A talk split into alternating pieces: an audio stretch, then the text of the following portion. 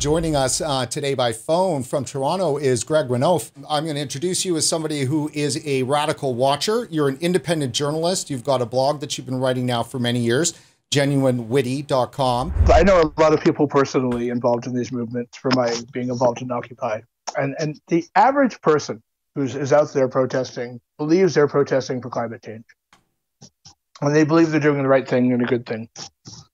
Um, the leaders of the protests, on the other hand, they they're they're more involved, right? Most of them, you look at they're they're involved with socialist revolutionary focused groups, and they're they're they're not there to help the First Nations necessarily. They're there to help their movement.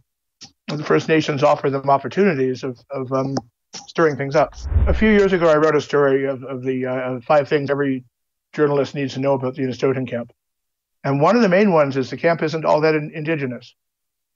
Here's a here's a quote from um, one of the uh, hereditary chiefs. He wrote, "We have lots of folks from all over the world here at the camp every day. We hardly see any of our own people here. This is a great place to make new friends. There's a camp coming up in May. Uh, this is a few years ago, and a whole lot of volunteers coming from around the world. Why don't you come up?" So even the people who were running the camp, this this was um, in 2014, admitted that there weren't that many First Nations people involved in the camp. And so they're they're taking First Nations issues and they're taking the sore and ripping the scab off of it and and creating a lot of damage inside of societies from what I've seen. And how do they how are how do they position position themselves there? Like how do they how do they get themselves into that position? From what I've seen, generally what happens is most of these activists, uh, well, a lot of these activists are in the cities, are involved in the poverty industry. So in the downtown east side of Vancouver, there will be people coming down there who are First Nations who are recruited then, and later on they come back up to their nation with them. So they have these poor people who are suffering and through poverty and having very very little to look forward to. They pick them up, they radicalize them, and and they then take them home and they stir up trouble like they are right now.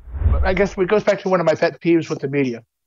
When I started following this First Nations uh, conflicts, uh, I keep on reading articles in the uh, CBC that First Nations oppose pipeline. The average person, and me included, for years I'd read those articles, First Nations uh, against the pipeline, and I would just think, okay, well then First Nations people don't like pipelines, right? But a whole lot of First Nations people do like pipelines. And they want to have, particularly in the in the gas in the gas pipeline case of of the uh, coastal gas pipe pipeline is they've got every every band council accepting it, and they have interviews on the street of people who want it because it's getting them jobs. All indications are the majority of people in in, in the Wet'suwet'en, Wet'suwet'en community want this pipeline, but these activists are trying to stop them by bringing in these five chiefs five out of uh, 12 or 13, I believe, but not a majority. Kind of like saying that there's five kings that should be making the decision.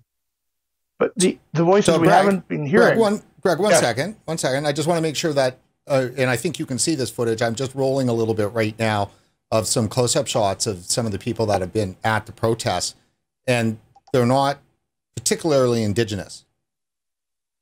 No, neither was the uh, Unistoten camp when it started up for the Wet'suwet'en protest.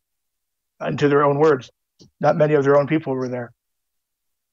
If you, I would say, from my observations the last eight nine years, most of these First Nations protests are um, maybe five or six people at the front of the protest, and then a bunch of white people behind them. It's not just like that with with First Nations protests. Take the Black Lives Matters protest in Toronto. They had a big rally at the Toronto police station and it was a sea of white people with like 10 black people up front they're grabbing on to people through their identity and using identity politics to leverage things but in reality they don't have that many people from the identity they're trying to leverage that are involved and if you look at the real power behind most of these protests it, it's career activists who most of them are not first nation all these non-native protesters if you look at their backgrounds and their history it goes back to the um, the anti-globalization movement. and and the Battle of Seattle in Seattle when they um, had the WTO there in 1999, when people had their first black bloc incident, where people would dress up in black masks and run down through the street and smash windows and things. That was the birth of this movement here that's going on. That moved on to Quebec City, where they had the uh, Summit of the Americas protests, where we had similar black bloc actions. The, the, the most active of all the uh, NGOs up there has been the Council of Canadians, which is an environmental labor allied organization led by uh, Maude Barlow. There's a militancy in these protesters, and there's they're based. If I was to really water them down, they're smash the state activists. They're the people who, during the 2010 Olympics, uh, they were smashing up the streets in Vancouver. During the G20 in Toronto in 2010, they were smashing up the streets in Toronto. They're looking for fights. And the Council of Canadians is very central to those fights. And they're, they're funded by the Rockefeller Brothers Fund. And the Council of Canadians was involved in funding and building the Healing Center up at the Wet'suwet'en. Uh, we have the, the Ruckus Society up there at, at the Wet'suwet'en, uh, which is an American group funded by Rockefeller uh, and Tides and, and, many of the other NGOs uh, funding anti-activism, sorry, anti-environment environmental activism here in Canada. So they're, uh, also... I've got their website up there uh, right now, Greg, for everyone to see. Uh, their tagline is "Power concedes nothing without a demand, and never has, and it never will." The Ruckus Society was um, was one of the fundamental organizations behind the violence of the uh, World Trade Organization in Seattle, what they call the Battle of Seattle. They're based out of Oakland, uh, California, which is the center of the American um, militant anarchist movement if you were to use a word for them, some people use communist or socialist or Marxist. So let's uh, jump to the next as we move along here. Um, the Indigenous Environmental Network. Digital Environmental Network, sorry, Indigenous Environmental Network is another um, NGO that's uh, funded by Tides and Rockefeller uh, Brothers and other U.S. funds they were uh, very involved in in starting up the camp at the Unistoten camp and, and getting the uh, the buildings built and, and such. When you type in, you know, Waso, uh, uh, into Twitter, you're going to get like Wet'suwet'en Strong, you know, Wet'suwet'en Solidarity. You just poke around a little bit on any of those hashtags, and you're going to see the hashtag Shut Canada Down, and the Shut Canada Down hashtag, and that whole program is driven by th- these people, it's going down. Yes, they're a well, they're a website that allows anarchists to pub- post anonymously of their actions that they take. So over the years, it's going down is published just the live the reports of the anarchists who have tampered with train lines or who got involved in police fights or got involved in different protests. But it's mainly very very subversive, very um, destructive protests, illegal protests. And it's going down as the tool that the anarchist activists are using to promote their illegal activities under the uh, under a, a mask, so no one will know who's writing the articles. Donald Trump calls us thugs. Democrats complain yes. that they can't control us. What are they afraid of? Anarchists oppose all forms of oppressive power. We strive for a world based on self determination and mutual aid. As the world veers towards tyranny, only grassroots direct action can keep our communities safe. If you're ready to take action without waiting for orders, you're one of us. If you want to learn more about us, visit these websites.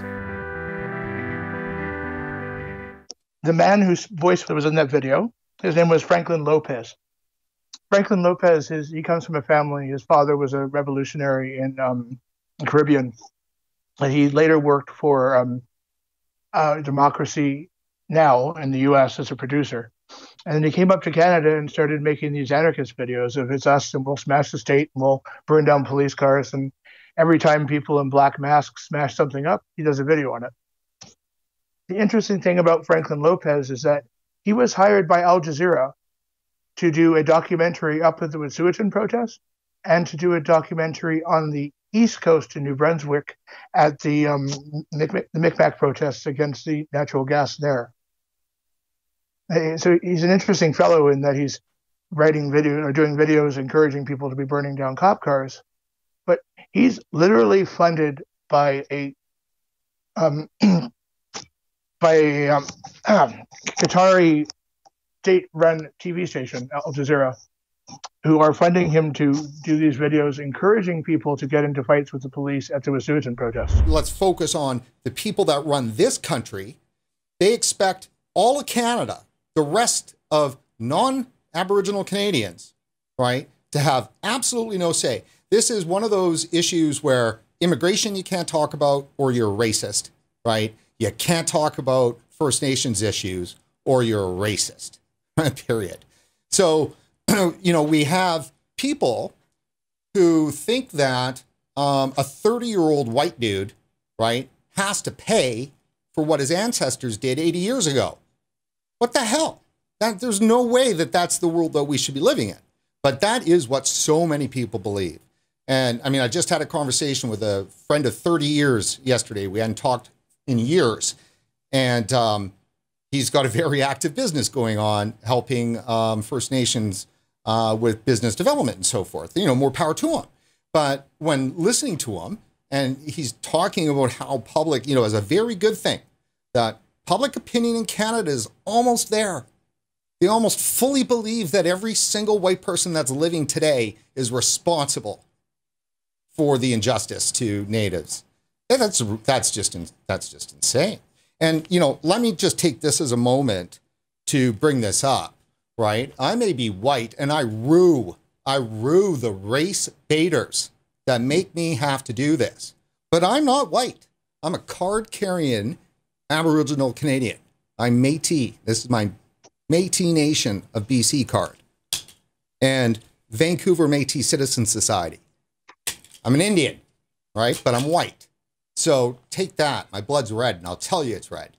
So, you know, we got to have a discussion in Canada that just goes well beyond where we're stuck with. And our politicians, until they allow Canadians to have a discussion in safety, I'm very worried about how we're gonna we're gonna end this because sooner or later, you know, the the succession movement that is is being supported by anarchists from the U.S. and around the world who want to see the destruction of Western civilization, we're just going to get eaten eaten up, right?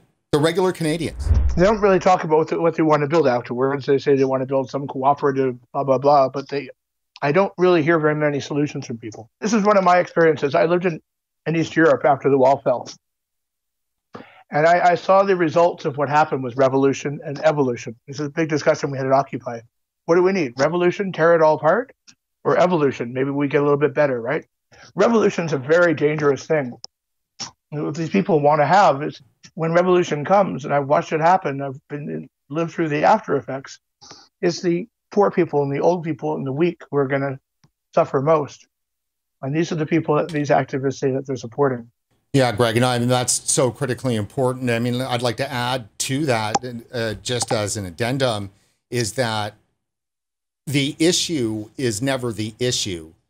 The issue is always the revolution, and so they never actually get to the end because it's just from one issue to the next. And you know, sober minded people look at it and go, well, didn't we fix that issue? And then there's the next issue, and then the next issue, and then issues layered upon issues. That's because it's never about the issue, right? The issue's the revolution, dummy. Don't you get it? Right? As long as we're fighting for radical change, we're A OK. That path that you see, how responsible do you think that really is? That traffic coming from the US into Canada. We've talked a lot about the ideology. I want to finish just a little bit more on the money. How much of an issue is that? I think the sheer volume of money coming in is quite an issue. Um, is a question I like to ask Canadians quite often is, who, who is the richest country on earth? Uh, and the answer I like to give people is possibly Canada. Right? We have this small population of 33, 30 so many million people and the second largest landmass on Earth. We have oil and we have gold mines and we have copper and we have trees and we have salmon and we have you name it, all these resources. And all these outside organizations from other countries are trying to influence what we do with it. I, I don't think most Canadians realize what's happening. Well, I, I, I know they don't. But all this outside influence on top of the fact that Canadians aren't that engaged with our politics and what's what's going on with this is it's leading us to being influenced uh, to make decisions against ourselves, right? To fight against pipelines. We're to fight against Canadian pipelines while saying nothing about pipelines in Russia or Saudi or Nigeria, the ones leaking oil everywhere. I think this money has, has created a, has kind of warped our politics internally. It's kind of, in some cases, directed us to be almost self hating.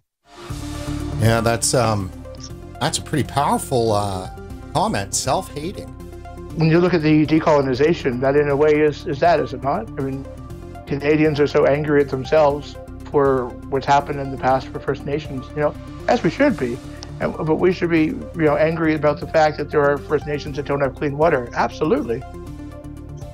But all that anger is being taken and, and is being mixed up into other issues. If if everyone was protesting for First Nations people to all have fresh water instead of to not have not be able to make a living for the Wet'suwet'en people who are going to get jobs out of this, we're actually po- protesting for them to stay in poverty.